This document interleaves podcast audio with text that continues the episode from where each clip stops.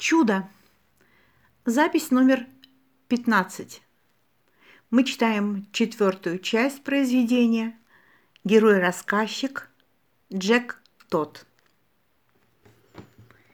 Когда я вернулся в школу в январе, никакого чистого листа, обещанного Попкинсом, не было.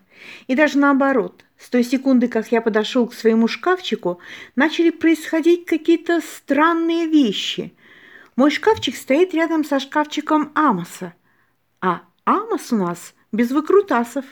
И я говорю: «Привет, как дела?» А Амос в ответ едва кивает, закрывает дверцу и удаляется. Я думаю, что за дикость? Ну ладно. А потом говорю Генри: «Привет, как дела?» А тот даже не кивает, просто отводит взгляд. 2 человека отшили меня меньше, чем за 5 минут. Вот что. У меня теперь, похоже, разновидность чумы. Это месть Джулиана. И примерно так прошло все утро. Почти никто со мной не разговаривал. За обедом я сидел за столом совсем один и чувствовал, что все за мной наблюдают.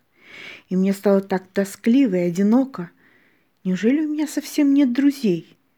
Я решил не обедать и пойти в библиотеку. О том, почему все от меня шарахаются, мне рассказала Шарлотта. Я обнаружил в своем шкафчике записку. «Встречаемся в кабинете 301 сразу после уроков. Приходи один, Шарлотта». Когда я пришел, она уже меня ждала. «Привет», — сказал я.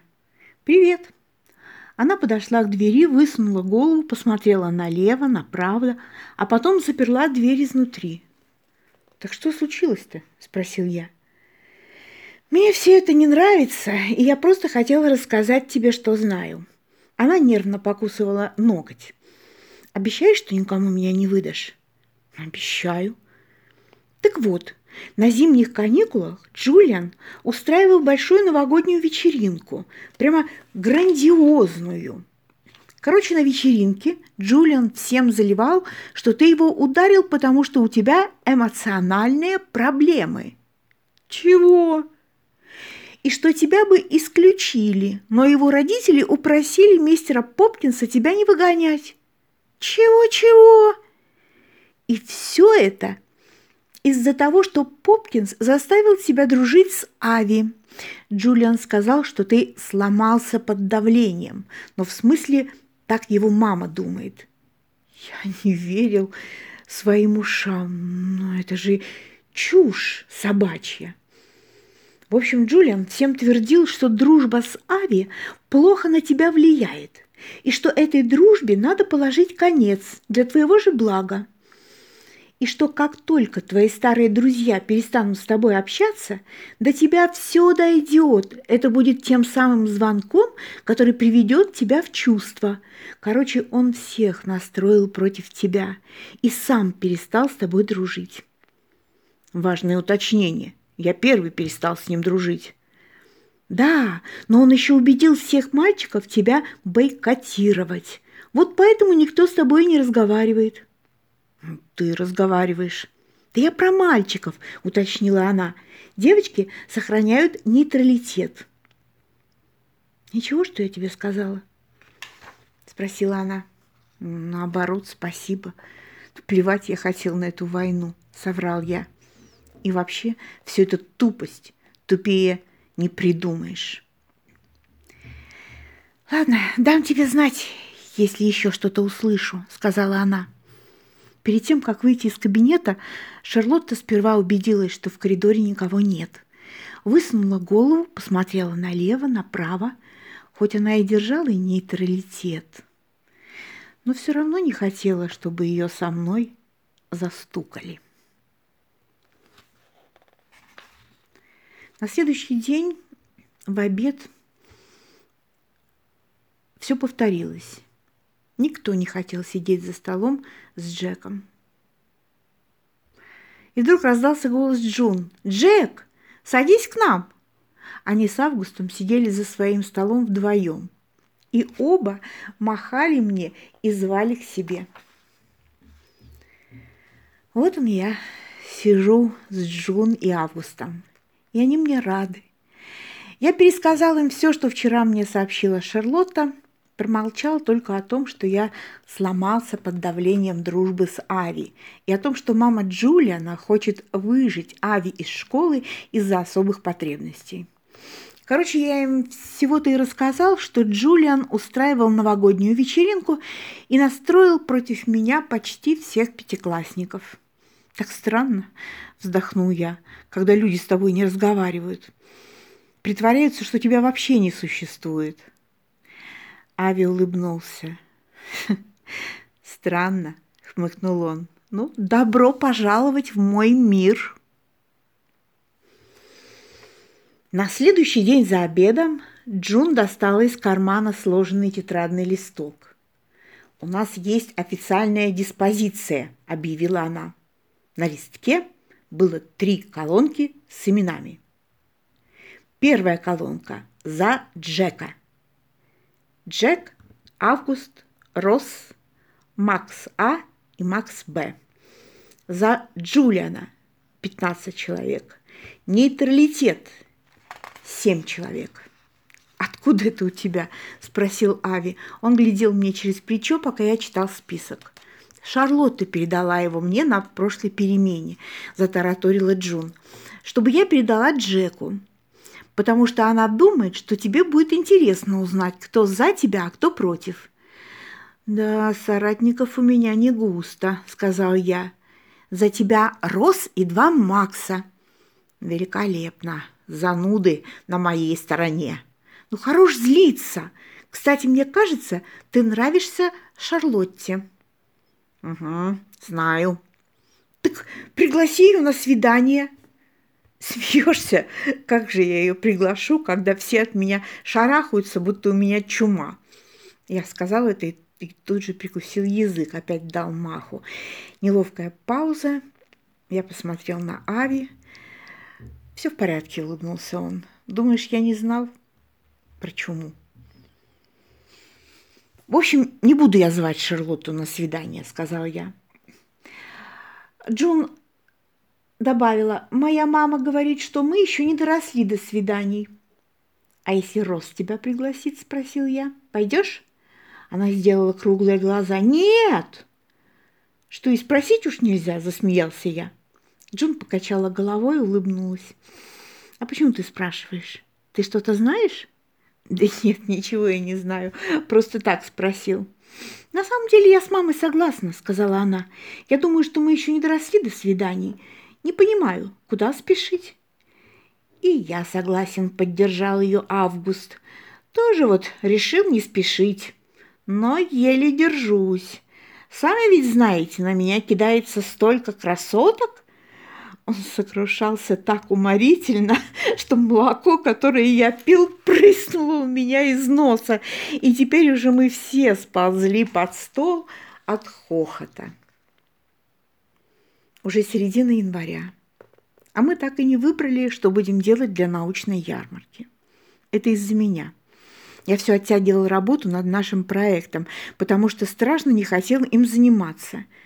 Наконец Август изрек: «Чувак, ты все равно не отвертишься!» И после школы мы двинули к нему домой. Как только я вошел в комнату Ави, у меня вырвалось: «Ого, да ты болен звездными войнами!» Полки были составлены фигурками из «Звездных войн», а на стене висел огромный постер «Империя наносит ответный удар».